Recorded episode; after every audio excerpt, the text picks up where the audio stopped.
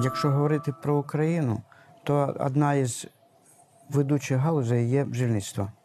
Тому що вона розвивалася, ця галузь, на стикі декількох галузей. Це землеробство, рослинництво і тваринництво. І тому вона має дуже величезну історію. Дотичність до бджільництва має фактично кожна сім'я. Або хтось з родичів був бджолярем, або мав якусь справу спільно з бджолярами. Взагалі бджільництво – це наскільки глибинна історична напрямок діяльності, що пов'язується, наприклад, з вірою, з церквою. Мед, свічки, віск, віра.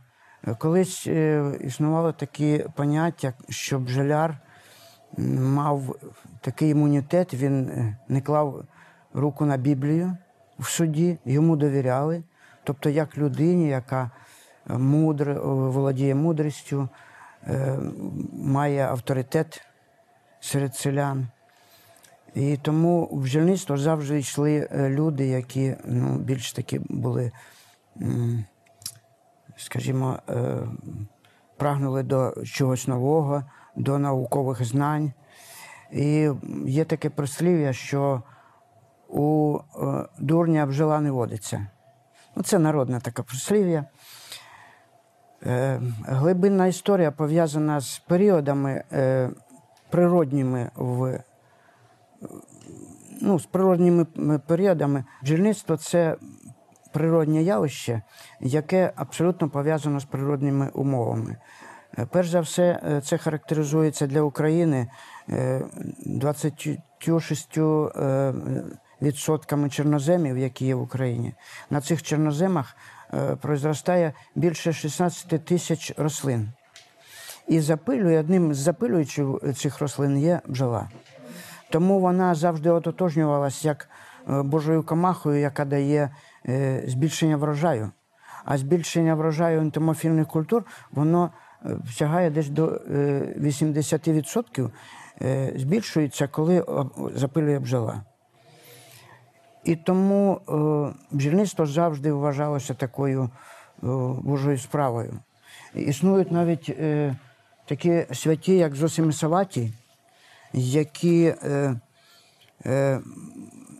опікувалися за бджіл, охороняли їх від різних негод і так далі. Я хочу подарувати вам таку іконку, і хай вона вас оберігає також.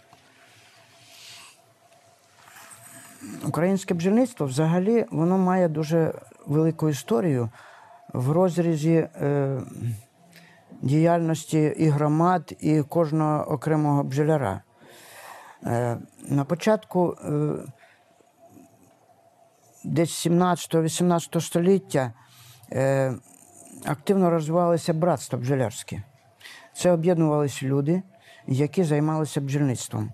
Це були на зразок наших громадських організацій, які допомагали один одному. Були дуже глибинні традиції цього.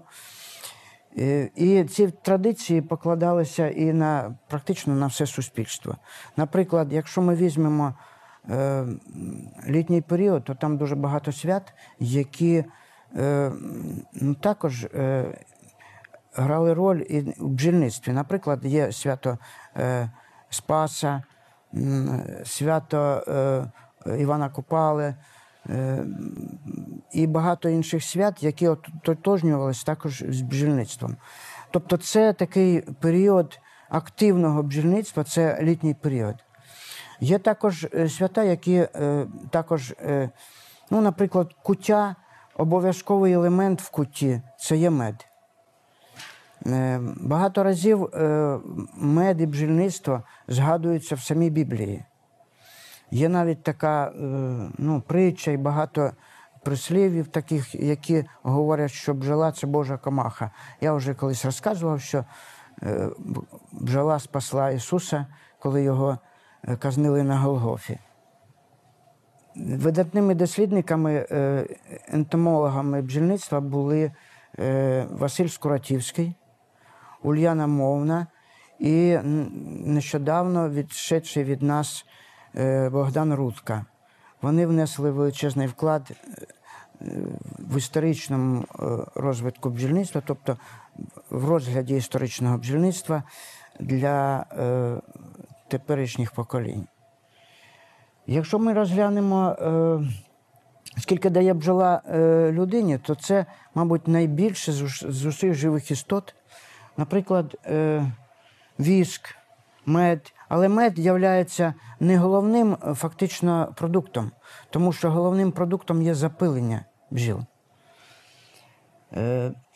Скажімо так, багато розвивалося ще таких напрямків, як апітерапія. Апітерапія існує в світі вже давно.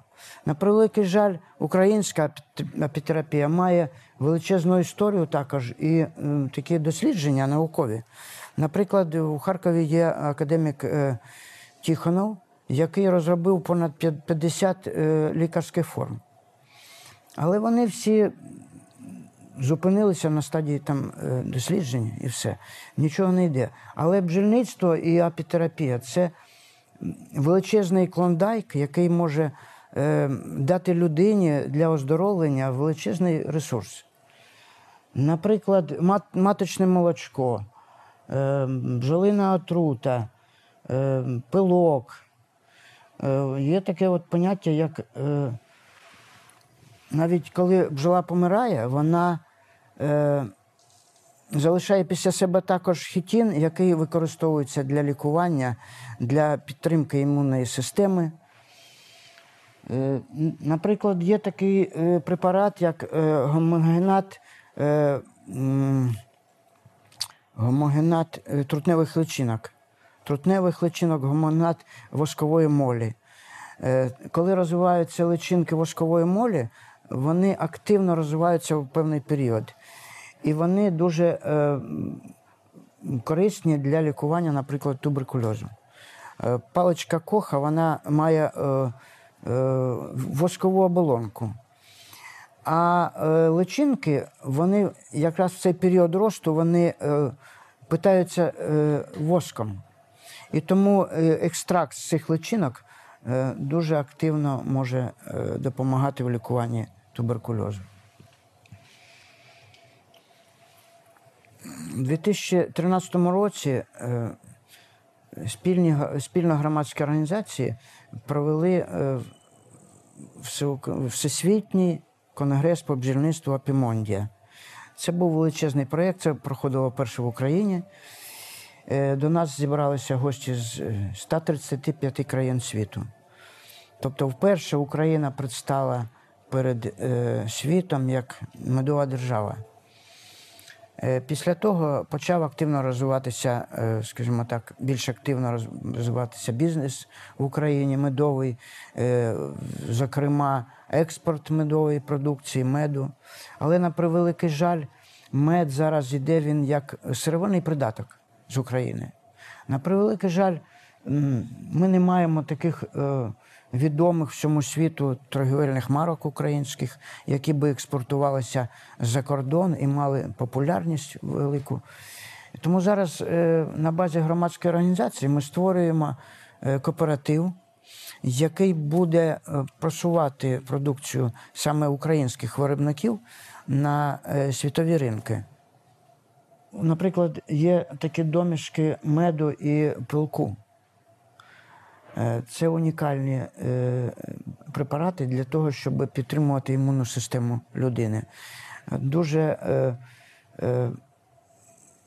потрібно це для лікування дихальних шляхів, для лікування нервової системи, дуже сприяє. Ну, скажімо, прополіс ми знаємо як такий продукт, який фактично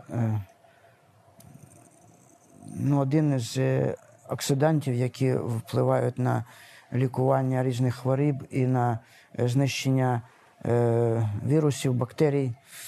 Бджілки, коли готують чарунку для меду, вони прополісують кожну чарунку. І тому там немає ні вірусів, ні бактерій. І потім вони вже відкладають мед, як чистий мед. Є такий ще продукт, як забрус. Ну, це Ці кришечки, якими накривається чарунка, чому називається забрус? Ця кришечка зрізається і називається забрус, тобто зрізається забрус за рамку. І вона має такі лікарські властивості також і дуже гарно впливає на організм людини. Я би пропонував просто з медом також кожен день, хоч би по одній чайній ложечці, вживати цей забрус. Мед – це як жива істота. Він також, як людський організм, якщо перебільшується температура 38 градусів, то це вже ознака того, що є хвороба в організмі людини. Точно так, мед дуже активно реагує на два фактори – на температуру і на світло. І тому не можна мед підігрівати до більшої температури, тому що фактично є два побочні явлення. Те, що він руйнується, і всі речовини корисні, вони просто руйнуються. По-друге, ще більша біда, то що замість гарних якостей образується оксиметилфурфурол, який потім дуже негативно впливає на печінку і на всі органи людини. Хочу побажати українському бджільництву активних партнерів для розвитку бізнесу, тому що для інвесторів і для українського бізнесу дуже необхідні партнерські стосунки для розвитку такого важливого напрямку, як бджільництво, тому що воно має дуже великі перспективи.